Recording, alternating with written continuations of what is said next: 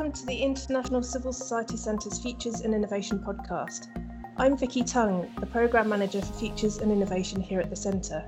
Our annual innovation report brings into focus innovations that can benefit international civil society organisations and also shows in turn how these organisations are benefiting society in challenging or complex contemporary contexts. This podcast episode forms part of our 2020 edition on civil society innovation and urban inclusion, highlighting how a range of organisations are working in cities around the world to deliver inclusive solutions for whole communities or particularly marginalised or vulnerable groups of residents. In each of these podcast case stories, we really want to lift the lid on these innovations and hear directly from the people at the heart of designing and delivering them.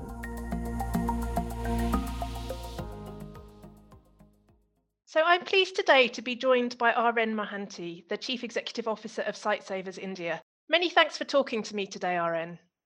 Thank you so much, Vicky. It's, it's a pleasure to talk to you today about our programs. Thank you so much. So, as a quick introduction for our listeners, please could you say a bit about who Sightsavers India is and what your experience of urban working is?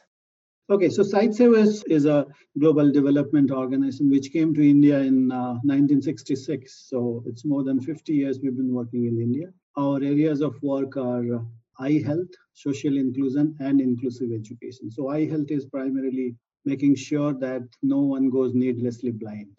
Uh, so that's our primary eye health program. Uh, and people who have already gone blind uh, irreversibly or are visually challenged we have two other verticals, as I said, which is social inclusion and inclusive education.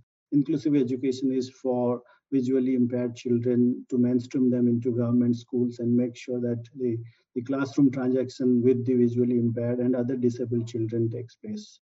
We work with the teachers on teachers' capacities, and also we work with students with ICT enabled curriculum and all to make sure that visually impaired and other disabled children learn.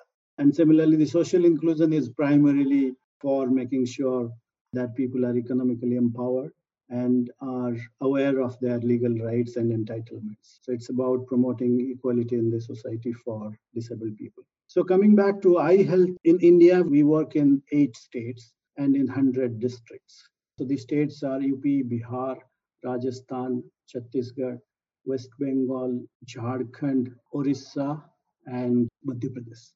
So these are the eight states we work in, and in these eight states we work in uh, 100 districts and 18 to 20 cities. So our eye health program is primarily into four areas of work. One, we call it as the National Rural Eye Health Program, where we do a comprehensive eye care services for rural poor. And the second one, which we will talk about today, is called the National Urban Eye Health Program. This is the program where we work in 18 to 20 cities in India and the third one is school eye health program, where we specifically address the eye care needs of children in the government schools, primarily in the government schools. And the fourth one is a very interesting one, which is eye care for truck drivers. So we call it National Truckers Program. So we, we screen truckers on the national highways and corridors of India, North-South corridor, East-West corridor, the Golden Quadrilateral. These are the areas we, we kind of catch the truckers and then screen them because we found uh, close to 47% of the truck drivers in India have eye problems. And we kind of uh, work with them for giving them spectacles and making sure that spectacles are used by them. These are primarily the four eye health programs that Sightsavers India works in. And uh, one of the important ones is Urban Eye Health, which works for urban poor. And that is the one we are going to talk about today. Thanks, R.N. But I think it's really useful for everyone to see the full scale of the work that you're that you're doing there. So, coming to the Urban Eye Health Programme, what are the big ideas behind it and what you're trying to achieve? Okay, so one of the things uh, that we are trying to do is to work with the urban poor. So, this is a vulnerable group. As you know, in India, the urban cities are full of slums, both listed slums and unlisted slums, and service delivery is an issue there. Uh, one, there are extremely, uh, you know, floating migrant population which which come and go. And secondly, uh, while in cities the services are available, but for urban poor it is not something that they can afford. And there is a big issue around awareness of the program. And while you can see a lot of issues coming for the general health issues, and the general health seeking behavior amongst urban poor is not great. Particularly when you talk about eye health, it's even worse. So this is what we are trying to do in terms of making sure that in the case of urban poor, primary eye care is integrated into primary health. This is what is the big uh, mission that we have behind creating the national urban eye health program. So how do we make sure eye health is taken as seriously as any other health and gets integrated into the urban health program? So government of India has started a national urban health mission, which is called NUHM in each of these cities. Our program and the NUHM almost started uh, at the same time. So we thought this is a good opportunity for Sightsavers India to make sure that uh, eye health is integrated into healthcare through this particular program of government of India, which is National Urban Health Mission. And that is where we kind of found success in Patna in Bihar. Could you then tell us a bit more about the context in specifically in the city of Patna and what you were working with there, please? Okay, so well, Patna is the capital of uh, a state called Bihar. I said Bihar is one of our priority states, one of these eight states that we work in. And in, in, in Patna, uh, we started our urban eye health program. So we have a program framework and we, we have uh, a kind of activities that we do but one of the things that when we start with is we we do it with you know generally we started this with some private eye health organizations like you know city based hospitals and all and with them we started. The idea was to make sure that we set up vision centers in urban slums for a group of urban poor and then gradually work with government and move these facilities to the government PSCs, which is primary health centers, which is part of the NUHM program. So they call it UPSC, Urban Private Health Centers. Currently, you know, based on our last uh, couple of years' work, we have now moved all our eye care facilities to 23 UPSCs of government of Bihar in the Patna city. So what I mean by that is that we don't work with any private center now. So gradually we started with our work with our private players, made sure that the centers are established, made sure that you know eye health is known as a requirement. People who need eye health services will come to this particular center. But over a period of time, gradually integrated into the government system. So moved all these private optometrists and all to government centers, they started working from there. And NUHM, National Urban Health Mission, has a cadre called MAS. They are called Mahila Arogya Samiti in Hindi, which is a group of women who actually go around and talk about health to the urban poor. And if you look at the mandate of this, in the list of health activities that they do, eye health was not part of it. So it was more about general health, maternal and child health, and those kind of things. So we we worked hard with the government to make sure this is integrated. Like I was telling you in the beginning, that how do we integrated eye health into primary? So this is what is a group of people we thought is the best platform for us to integrate this. So we worked with them, trained them on eye health, and made sure when they are out in the field going from house to house, they talk about eye health. If you have an issue, please come and you know get it checked here. So issues around cataract, issues around glaucoma, issues around diabetic retinopathy, all of these things started coming out uh, when they came to the centers and started getting their eyes checked. So from the supply side, what we did is we worked with the government UPSCs, made sure there is an optometrist in these government centers.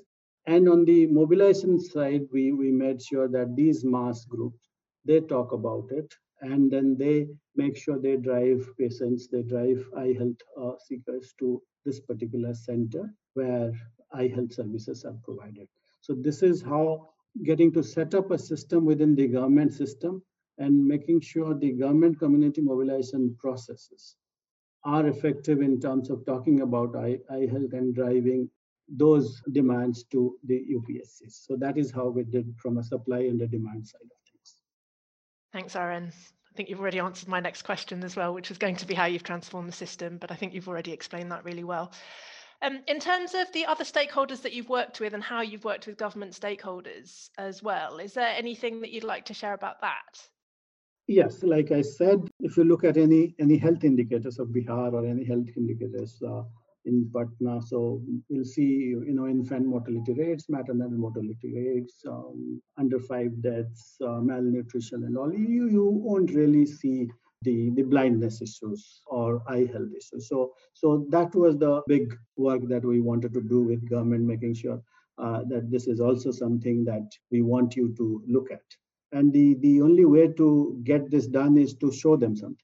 And we can't just go and advocate, so please, please include this as an indicator and you know nothing will happen. So what we did is we demonstrated. We said this is what is possible. You know, close to 3,000 people are now in a month coming to show their eyes and get their eyes checked up, which was not there earlier. And once it came, you know what, what are your cataract surgery load, you know what are your you know refractive error load of the city. So government also gradually in the process working with us realized that okay, yeah, this is an important area, this is an important indicator. And I, I remember the the Secretary Health was very keen to make sure that he gets the report every week now. So once that happened, then you know the system got activated. And then now, if you if you come to Patna, you'll see all 23 centers having eye care facilities, having an optometrist there, checking people, and then referring them to you know the next steps. If if they are diagnosed with cataract, we'll do a free cataract surgery. If they are you know diabetic retinopathy, we we shift them to we refer them to RIOs where the treatment takes place. So we we we have created this system. And therefore, people have now started, particularly government is asking about the indicators, saying that tell me what is the blindness rate now and what what is how many cataract surgeries you have done out of this center. So those kind of questions, once it gets questioned every month in the in the monthly review agendas and all, automatically things get geared up and then they, they start working. So that that's a huge success in terms of how Sightsavers India, uh, government of Bihar and the local stakeholders like you know the local partners communities uh, you know village heads urban and urban some some uh, you know leaders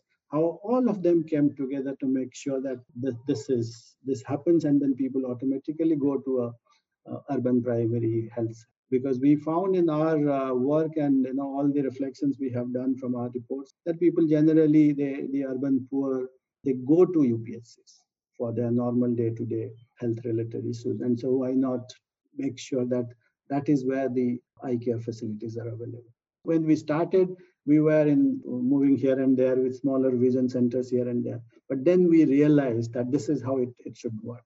This is how you can make this sustainable. I know by saying this, I will answer some of your, your last question.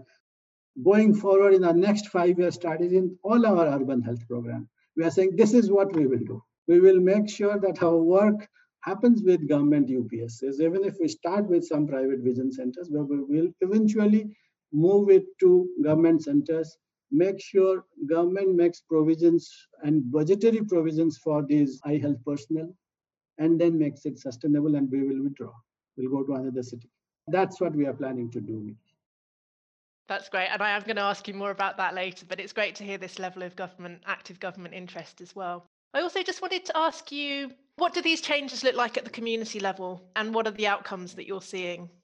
Yes, this is too early to talk about it, but I must say one thing. One is the health seeking behavior with regard to eye health has improved, definitely. One, because someone is going now and talking about it.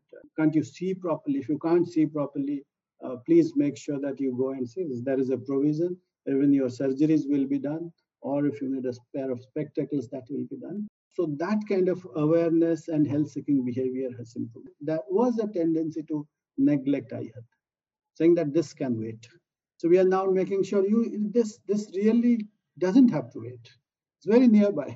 Go and do it. So that kind of when I make my field visits to urban cities, I, I see that happening, saying that oh, you know, it's not an issue. We'll go, and people go, and that's why you see the numbers. So how how it has gone, and even post-COVID, I shouldn't say post-COVID, but if you say now, it still has gone back to, you know, kind of numbers have gone back to January, February numbers, very closer to that. We are still behind this. But that kind of thing for eye health is remarkable. At the community level, I see a change. I see a positive change in terms of health seeking behavior and awareness. And the fact that I should not neglect eyes. Thanks. And just reflecting a bit about COVID 19 over the past few months, what kind of impact has this had on the programme and how have you had to respond or change some of your priorities? Yes, March, April, this, this was bad and, you know, everything was closed. So we couldn't do much other than some of our partners talking to the, the slum dwellers about COVID-19 and the safety related stuff and, and all of that. And the first few months went on the larger COVID response things. Uh, May onwards, government opened the centers. People started coming. They maintained social uh, distancing. They wore masks. There were other components like some of the self-help groups started supplying masks to urban slums. And then they came and then we, we made sure that all the safety protocols are followed. And you see gradually by July, August, uh, it has gone back to close to 3,000 numbers. So it started and it happened, even though as of now, during this time, this is slightly lagging behind in terms of eye health. But I'm sure things are on its way to normalcy. You're listening to the International Civil Society Centre's Futures and Innovation podcast. This episode is part of our 2020 Innovation Report on Civil Society Innovation and Urban Inclusion come now to the kind of innovation dimensions that we're looking at in the case studies across the report, starting with disruption, but then also looking at scalability, some of which you've just hinted at. So, starting with how this is like a system level disruption, it's the first of its kind of in India, and the government of India has acknowledged that. Could you talk a bit about the kind of system disruption and then reflect a bit on the disruption for Sightsavers as an organization and also how it's challenging you internally to do things differently, please? Right. I mean, one of, one of the things, uh, the, the innovation is this is something that we thought if we crack this here with the MAS, which I'm saying the Mahila Arogya Samiti group, and this is probably the best way to dent in terms of your demand generation processes rather than reinventing the wheel and then making sure you you have other health activists will go and work on this. Why not make sure this particular group which is available a cadre of people who are available by the government of bihar why not make use of them and then start training them. So this this is something which actually to me paid off. And then when the eye health system related stuff, the supply related stuff started working in the in the centers, and then government of Bihar, particularly the urban health mission staff, started noticing this. So here is something that we can actually add to our list of things in terms of deliverables, in terms of achievements and then suddenly i mean i, I remember government of bihar there is a government of bihar staff writing about it. There's something that oh, this is what is a partnership with Sightsavers actually has shown us that this is how a new thing can be integrated into the system. So it's not a big digital or technological innovation but it's it's an innovation that actually resolved a issue which to me is the real definition of an innovation doesn't have to be really a big technology coming in and doing something. We didn't do anything fashionable in that sense, a small innovation, but hitting the right notes with the government of India, government of Bihar.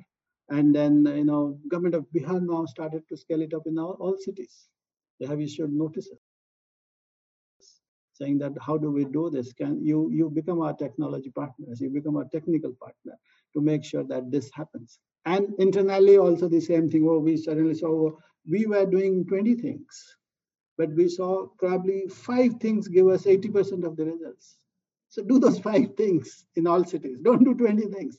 We also learned along the way. So that's what Patna is for us. So we are saying, what, what are you going to do this? Oh, we'll do Patna model. We are not now talking a lot about programs.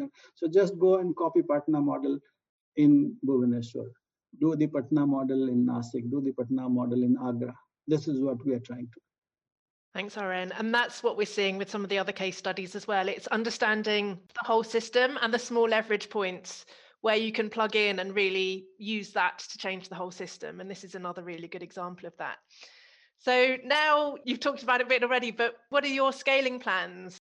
We are scaling up in all our eight cities and you know other 18 cities that we're working. We are picking up some new cities. So we are trying to make sure that uh, government setup and mobile van are the two things which will sort out urban eye health program. This is what we are trying to design. That and then uh, you know people who can't come slightly in the inaccessible areas and all, uh, a mobile van will actually reach out to them, which is linked to the government hospital and will probably carry supplies in terms of spectacles and all ready to clip spectacles we are working with Essilor to make sure that those spectacles are available and so these are the two the combination of these two things we are going to take this to all 20 cities uh, but the primary focus is to make sure that these things are sustainable through the government setup we don't want to create a parallel system by which you know once the funding support is withdrawn and then that falls apart so we are trying to make sure that government takes it up. We show them, we, we made sure that this works and then government makes provisions uh, both in terms of human resources, budgetary provisions to make sure that this works. Once that happens, we withdraw and it happens. So that that's the plan. And you know, Patna has given us a, a great kind of results. We are almost successful in working with Kolkata municipal corporations. So we are moving our centers in Kolkata to Kolkata Municipal Corporation. So exactly similar model with Calcutta Municipal Corporations. We have started working in Jaipur, in Rajasthan, moving them to urban PSCs. We have started this work in Orissa. So we, we, we are just going one by one after the Patna success. So we, we have now, Vicky, understood what are the five things we will do out of 20. We will not do 20 now.